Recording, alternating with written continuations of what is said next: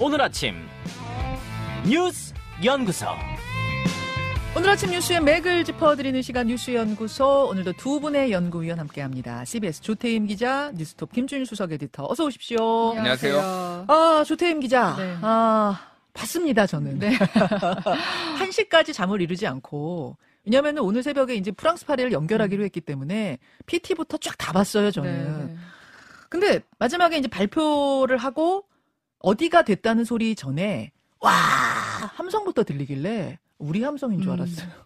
근데 표 차이가 너무 크게 졌네요. 그니까요. 그러니까 예. 저희가 사실은 이제 역전이 가능하다 이런 기대도 있었는데 막상 뚜껑을 열어보니까 표 차이가 많이 났어요. 예. 사우디아라비아 리야드가 119표, 부산 29표, 그리고 이탈리아 로마가 17표 이랬는데 그래서 이제 좀 표 차이가 많이 나다 보니까 한덕수 총리가 어제 뭐 좀 송구하다 이렇게 밝히기도 했습니다. 그렇죠. 사실은 1차 투표만 뛰어넘으면 그러니까 거기에서만 끝나지 않으면 가능성이 좀 있다라는 얘기가 있었는데 1차 투표에서 뭐 사우디가 너끈히 이겨버렸어요 김준일 에디터. 네, 그러니까 이게 3분의 2를 넘어야 돼. 과반이 아니라. 네, 그래서 이제 110표를 이상을 얻어야지만은 2차 투표, 결선 투표를 가는 음. 건데 이제 119표를 얻어서 이제 음. 1차에서 끝났고 사실은 이 국제 박람회 여- 어, 기구 역사상 네. 1차 투표에서 1위를 한 국가가 뒤집어진 적이 한 번도 없어요. 그러니까 음. 결선에 가더라도 어려웠습니다. 그러니까 이거 우리 일단은 현실적 한계를 우리가 먼저 짚어봐야 되는데 굉장히 네. 고생을 했고요. 관계자 여러분들 예, 뭐 예. 대통령을 그럼요. 비롯해서. 근데 일단은 우리가 후발 주자로 지금 1년 반 정도 윤석열 정부에서 준비를 했는데 다른 나라는 2년에서 3년 정도 먼저 준비를 했습니다. 예. 그러니까 뭐 일단 어, 출발이 늦었다라는 거. 그리고 또 하나는 2025년에 내년 이 제- 내후년이죠. 일본 오사카에서 이게 열려요. 네. 그러니까 동아시아에서 5년 단위로 열리거든요. 음. 그러면 오사카에서 일본에서 열리는데 또 한국에 준다? 이, 이거는 약간 국제 정서상 약간 이제 조금 꺼리려고 하는 거죠. 아, 근데 그런 식으로 따지면 예, 사우디는 지금 국제 행사 줄줄이 두 번 치르는데 이것까지 음. 하면 세 개나 가져가는 거거든요. 예.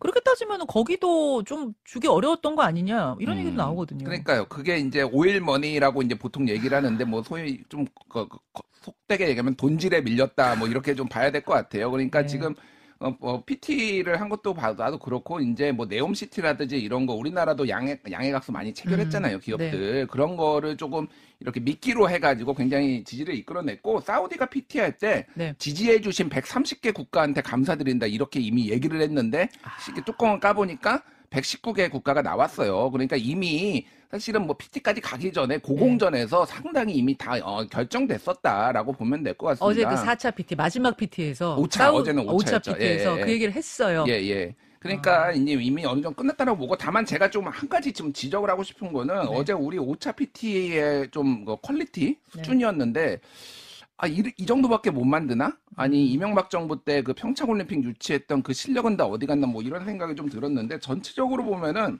굉장히 좀 조악했습니다. 좀내 혹평을 할 수밖에 없는데 특히 이제 이 컨셉 자체가 뭐 한국 전쟁 참여한 참전하신 분, 뭐 영국 군인 뭐 이런 분들 내와가지고 음. 옛날에 이렇게 어려웠던 나라가 이제 이렇게 컸습니다. 우리가 뭐 세계 보답할 차례입니다. 이런 건데 이 감수성이 세계 세계 먹히나?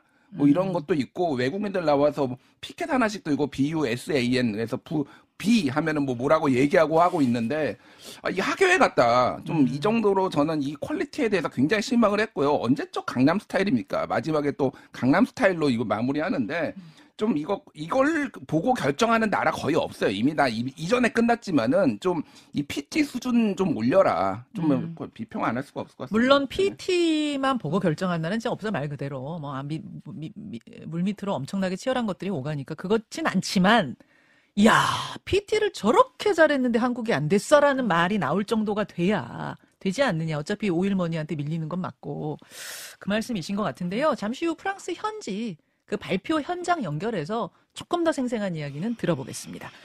아, 다음으로 갈까요? 네, 이낙연 여러 갈래 모색. 이낙연 전 대표 어제 공개석상에서 민주당 그리고 이재명 대표에 대해서 굉장히 강하고 선명한 쓴소리를 음, 네. 아주 오랜만에 했어요. 네, 선명한 쓴소리 이 표현이 딱 맞을 것 같은데 어떤 자리였냐면 이낙연 전 대표 측 싱크탱크 연대와 공생이 마련한 포럼 자리였는데 여기서 이낙연 전 대표가 이제 기조 연설을 했어요. 네. 그래서 뭐, 뭐 윤석열 정부에 대한 비판도 쏟아냈지만 주목을 받은 것이 당을 향한 쓴소리였는데 두 가지로 꼽을 수 있습니다. 음. 우선 강성 지지층에 의해 당이 흔들린다고 지적을 했는데 발언을 좀 구체적으로 보면은 좀 강합니다 표현이. 네. 당내 민주주의가 거의 질식하고 있다. 지금은 리더십과 강성 지지자들의 영향으로 면역 체계가 무너졌다 이렇게 말을 했어요. 음. 평소 이낙연 전 대표 스타일 생각하면 좀 강하다 이렇게 그렇죠. 느껴지는데 두 번째로는 이재명 대표의 사법 리스크를 직접 언급을 했습니다. 네. 이전 대표는 정책이나 비전을 내놓는 활동이 지금 당이 미약하다. 어쩌다 정책을 내놓아도 이 사법 문제에 가려지곤 한다 이렇게 말을 했습니다. 음. 그리고 또 대선 끝나자마자 민주당 최고 책임자가 졌지만 잘 싸웠다고 하는 거 보면서 경악했다 이런 얘기도 했습니다. 이낙연 전 대표 입에서 나온 네, 얘기라는 거잖아요. 이게 그렇죠. 지금. 네. 평소에 그 발언 스타일 생각해 보면 경악했다, 질식했다, 네. 어, 엄청나게 센 거예요. 그러니까 목소리는 되게 평안했는데 이 단어들이 굉장히 셌어요. 네. 그래서 이런 강한 발언들 때문에 기자들이 이제 질문 이제 쏟아냈어요. 신당 창당 혹시 염두하고 있냐? 그러니까 여러 갈래의 모색이 있고 그 문제 의식에 공감하고 있다. 그러니까 이 부분도 좀 가능성을 열어놨고요. 이것도 놀라웠어요. 네네. 이낙연 전 대표의 발언 스타일을 제가 잘 알지 않습니까? 인터뷰를 여러 번 해서. 그분이 이 정도, 이렇게 직접적인 질문에 이러, 이 정도로 답을 했다고? 보통 신중한 표현을 쓰잖아요. 약간 믿기지 않을 네. 정도였습니다. 그리고 또 이제 어제 한국의 희망 양향자 대표가 회의 그 행사에 참석을 하면서 네. 기자들이 이 제3지대와 연합 가능성도 있냐 이렇게 물었는데 뭐 아직 접촉이 있지는 않지만 그분들의 충정을 충정이 충분히 이해한다 이렇게 말을 했습니다. 음. 그러니까 이 말을 놓고도 이제 여러 해석이 나오는데 지난주에도 이 전 대표가 왜 전후의 시체 위에서 뭐 응원가 못 부른다 이런 얘기 한 게 전해지기도 했었잖아요. 예. 그래서 이렇게 당을 향해서 또 공천이 이뤄질 때까지 이런 강한 메시지, 경고의 메시지를 내지 않을까 이렇게 관측되고 있습니다. 김준일 에디터. 예. 아직 이란 표현을 썼어요. 아직 음. 접촉이 있지는 않지만 이 얘기는 앞으로 접촉할 수도 있다는 것 같은 뭐 여, 여지를 남겨두는 거잖아요. 그러니까 이거를 내가 주도해가지고 지금 뭐 당을 만들거나 이런 게 아니라 뭐 나와 내 지지자들이 자발적으로 만드는 건데 내가 이거에 관해서 관여하지 않았다라는 얘기를 좀 하고 싶었던 것 같아요. 그렇지만 어쨌든 당에 문제가 있고 이제 팬덤 정치 이런 뭐 문제가 있으니까 이거에 대해서 조금 강력하게 문제 의식을 가지고 있고 행동할 수 있다. 그래서 저는 뭐 신당 만들 가능성이 상당히 높아졌다. 어제 발언으로 어. 봤을 때 좀 이렇게 봅니다. 탈당하고 왜냐면은 이낙연 대표가 좀 연세도 있고 지금 민주당 이런 상황에서 뭔가 길을 펴고 뭔가를 하기에 좀 어려운 상황이에요. 당내에서 예, 당내에서 그렇다고 본다라면 이제 독자적으로 행동할 가능성이 높고 어제 이제 얘기한 것 중에 하나가 이제 소위 말해서 팬덤 정치와 관련해서 이제 뭐 조탱 기자가 얘기를 했는데 네. 그게 이제 최근에 원칙과 상식이 뭐 토론회 열었는데 여기에서 강력하게 비판을 했거든요. 그렇죠. 그래서 조기숙 교수, 뭐 이화여대 조기숙 정책학과 교수라든지 뭐 최진원 교수 뭐 이런 분들이 나와가지고 여기에서 개딸 파시즘 뭐 이런 용어까지 나왔어요. 예. 그러니까 이거가 이제 이낙연 대표가 전 대표가 얘기한 거고 맥을 같이 하는 부분이 있는 거고 또 하나는 어제 이제 이낙연 전 대표가 선거제도 얘기를 했습니다. 예. 그래서 이제 다당제로 가야 되고 그래서 현재 준연동형 비례대표제를 지켜야 된다 이런 얘기에 취지를 했거든요. 무당 측까지 정치 혐오에 좀 지쳐 나가 떨어진 무당 측까지 포용하려면 그런 게 중요하다라고 했는데 이재명 대표가 어제 이제 유튜브에 나와가지고 음. 사실상 이제 연동형으로 돌아가거나 아니면은 위성 정당을 만들 수도 있다. 그러니까 뭐 언급을 아, 한 연동형으로 돌아가는 게 아니라 직- 병립형 아니 병립형으로 죄송합니다. 예. 이재명 대표가 유튜브에 출연해서 예. 병립형에 대한 언급을 했어요. 병립형을 직접 언급한 게 아니라 정확하게 이렇게 얘기를 예, 했습니다. 내년 총선에서 우리가 일당을 어, 놓치거나 과반을 확보하지 못하면 과거로의 퇴행을 막을 길이 없다. 이상적인 주장이 멋있지만 선거라는 건 승부 아니겠느냐. 우리가 처한 상황이 너무 엄혹하다. 라고 얘기를 해서 아. 무슨 수단을 써서라도 이를테면 우리가 어, 대승을 해야 된다 이런 거를 이제 시사하니까 오늘 이제 의원총회가 있고 네. 여기에서 선거제도 이제 난상 토론이 있을 텐데 사실상 약간의 어, 방향성을 지금 시사한 거 아니냐. 그러니까 여기에서 이제 이낙연 전 대표가 이미 이, 이 부분은 문제 제기를 했고, 음. 그러니까 명분이라는 게 이제 이거에 대해서 퇴행을 하거나 그러면은 이낙연 전 대표가 움직일 가능성이 상당히 높아졌다 이렇게 보는 게 맞을 것 같아요. 그러니까 어제 선거제라는 것을 가운데 놓고 음. 이재명 대표와 이낙연 전 대표가 정반대의 발언을 한 거네요. 네, 그리고 이제 김부겸 전 장관도 언론 인터뷰 했는데 선거제 개혁 논의 후퇴하면 안 된다. 이렇게 해서 선거제를 놓고는 지금 뭐 이재명 대표 네. 측이나 김부겸 전 장관이나 뭐 이, 어, 이낙연 전 대표는 의견이 지금 엇갈리고 있는 상황입니다. 완전히 엇갈리네요. 네. 준연동형 비례제를 유지하되 위성정당만 못 만들게 하는 법을 따로 만들면 되지 않겠느냐라는 쪽과 아니다. 현실적으로 보자. 병립형으로 돌아가는 게 낫다라는 측이 이제 서서히 물, 미- 물 위로 올라오면서 갈리기 시작했고, 그렇죠? 어떻게든 보면 그게 씨앗이 돼서 당이 뭔가 좀 갈라지거나 이럴 가능성도 있어요. 그러니까 그게 명분이 될 수가 있는 거죠. 그러니까 음. 뭐 어쨌든 그걸 명분을 찾아서 이런 분- 약속을 안 지키는 지금 지도부 왜냐하면 지난 대선 때 이재명 후보가 이거 반, 반성한다라고 했고 이제 위성 정당 만든 거 그리고 네. 의원들이 전원이 서명해가지고 이제 그거에 대해서 지지를 했는데 이제 음. 민주당이 입장이 바뀔 경우에는 이거는 이제 문제가 될 수 있다라고 이제 보는 거고 대선 공약이었는데 이거 바꾸면 되느냐라는 이제 이런 문제 제기가 있을 수 있다는 그렇죠. 거군요. 그리고 어제 이제 눈에 하나 띄는 게 김상희 의원이 75명의 이제 서명을 받아가지고 네. 위성정당 방지법을 이제 발의하겠다라는 거예요. 이게 왜 70, 그러니까 주목할 거는 예전에는 한 40명, 50명 됐거든요. 네네. 근데 더 늘어났어요. 75명까지. 어제- 준연동형을 지키고 어, 병립형으로 가면 안 된다라는 인원이. 예. 어제 오후까지만 해도 54명으로 제가 알고 있었는데 75명까지 늘어났습니까? 음. 예, 그러니까 아. 이게 상당히 민주당에서도 이게 오늘 이제 의원총회에서 경론이 벌어질 것 같다. 예. 이탄희 의원, 그 선봉에 서 있는 이탄희 의원은 어제 자신의 지역구를 버리고 험지로 가겠다 선언했잖아요. 그러면서 이제 내가 나는 기득권 이렇게 내려놓고 진정성 있게 이 문제에 접근하고 있다는 걸 알아달라 이런 선언까지 한 상황. 이렇게 지금 돌아가는 상황 속에서 의원총회 열립니다. 오늘 이 문제 인터뷰로 2부에 준비하고 있겠습니다.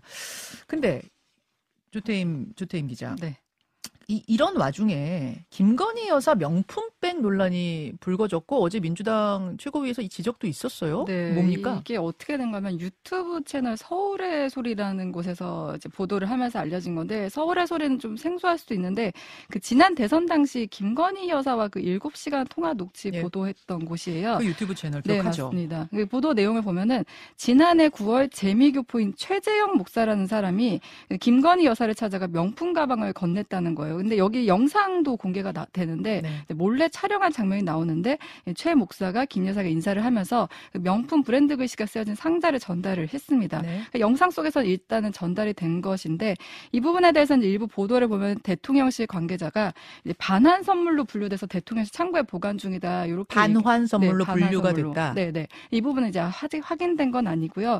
그리고 이제 물건 구입할 때 백화점에서 촬영한 영상도 나오는데 여기 가격이 300만 원으로 나와요. 파우치죠. 네, 맞습니다. 파우치입니다. 네, 파우치 인데 300만 원 나오는데 이게 만약에 사실이면 청탁금지법, 이른바 김영란법이라고 하죠. 이게 위반이 될 수 있다. 그래서 민주당에서는 이김 여사가 명품백을 받은 것이 사실이면 이제 해명을 좀 해야 된다. 이제 요구를 하고 있습니다.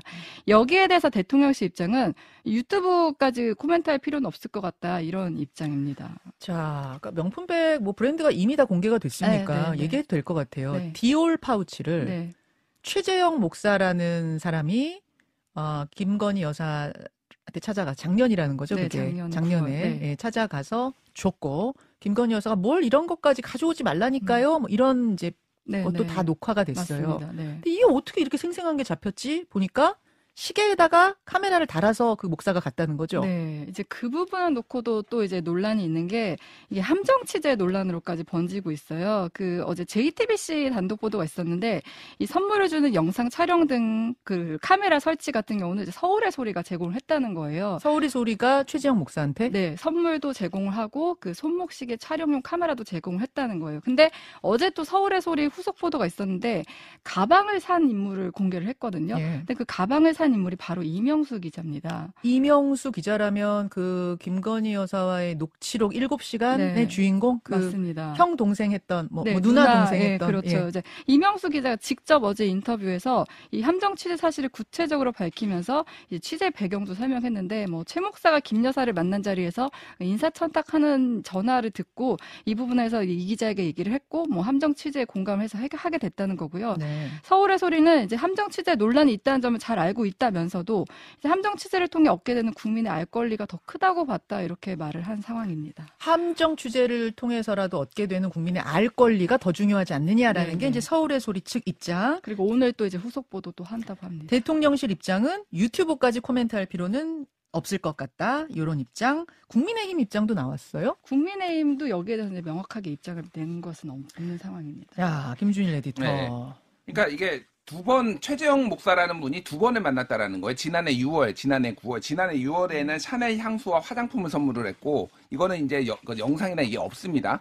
그런데 이때 만날 때 김건희 여사가 이 최재형 목사의 주장에 따르면 갑자기 전화가 와가지고 뭐라고요? 금융위원을 임명하라고요? 라고 하더니 뭔가 이렇게 막 어, 펜을 써서 이제 적었다라는 거예요. 여기 음. 최재형 목사 주장은 아니 인사청탁이 지금 영부인한테 들어간단 말이야. 이거 그래서 녹음을 해야 되겠다, 영상을 해야 되겠다라고 해가지고 9월에 다시 그 이제 백을 사가지고 가가 이명수 기자가 사준 거를 가가지고 그때 시계를 해서 이제 영상을 찍었다라는 예 주장입니다. 그래서 이거는 영상이 이제 남아 있어요. 그래서 이건 함정 취재는 맞죠. 함정 취재는 맞는데 이게 그러니까 예를 들면은 굉장히 뭐 정치권에서 이거를 기획을 했다라고 하면 엄청나게 파장이 있을 텐데 이제 논- 예전에 예. 초원 복집 사건에서 이를테면 도청했다 이런 논란까지 막 벌어진 그렇죠. 건데 이건 이제 서울의 소리가 했기 때문에 이게 논란은 있을지언정 이게 무슨 뭐 이제 민주당의 책임론이나 뭐 이런 것까지 번지기는 것 같고 다른 무엇보다도 일단은 이제 어떤 그 이 법적 윤리적 문제 이제 영부인이 이런 선물 받아도 되느냐 이거 하나하고 이제 쌍특검 뭐 이런 거 좀 여론이 굉장히 안 좋아지는 거죠 한말 김건희 여사에 대해서 앞두고 쌍특검을 앞두고 그래서 쌍특검을 민주당이 강하게 추진할 만한 명분을 더 얻게 되는 어떤 정치적 환경이 조성됐다 이렇게 보는 게 맞을 것 그러니까 같아요. 서울의 네. 소리가 최재형 목사라는 인물과 함께 찍은 거지만 어제 민주당이 이것을 공식 석상에 올리면서 이제 정치권으로 약간 불똥이 튄 느낌이잖아요. 그렇죠. 박성준 뭐 대변인이라든지 박주민 뭐 대변 원내 대변인 뭐 이런 분들이 다 이제 뭐 입장을 밝혀라 이렇게 얘기를 했고 어쨌든 굉장히 좀 곤혹스러운 상황인 것 같습니다. 예, 정부 여당. 이거는 뭐. 국민의힘이나 대통령실의 입장이 조금 있어야 될 상황까지 간 것 같긴 하네요. 민주당에서도 그렇죠. 문제 법 제기를. 소지도 있을 수 있기 때문에 알겠습니다. 여기까지 일단 전하고 마지막으로 짧게 가겠습니다. 네, 북한이 이제 감시초소 지피를 복원한 데 이어서 JSA 경비 요원들도 이제 총을 소지했다는 거예요. 예. 이게 사실 은 원래 9.19 군사합의에 따라 이 JSA 지역에서 비무장하기로 합의를 했던 건데 지금 그 북한군이 건촉을 찬 채 근무를 하고 있는 상황이 이제 확인이 된 겁니다. 예, 네. 여기까지 전하겠습니다. 수고하셨습니다. 감사합니다. 김현정의 뉴스쇼는 시청자 여러분의 참여를 기다립니다. 구독과 좋아요, 댓글 잊지 않으셨죠? 알림 설정을 해두시면 평일 아침 7시 20분 실시간 라이브도 참여하실 수 있습니다.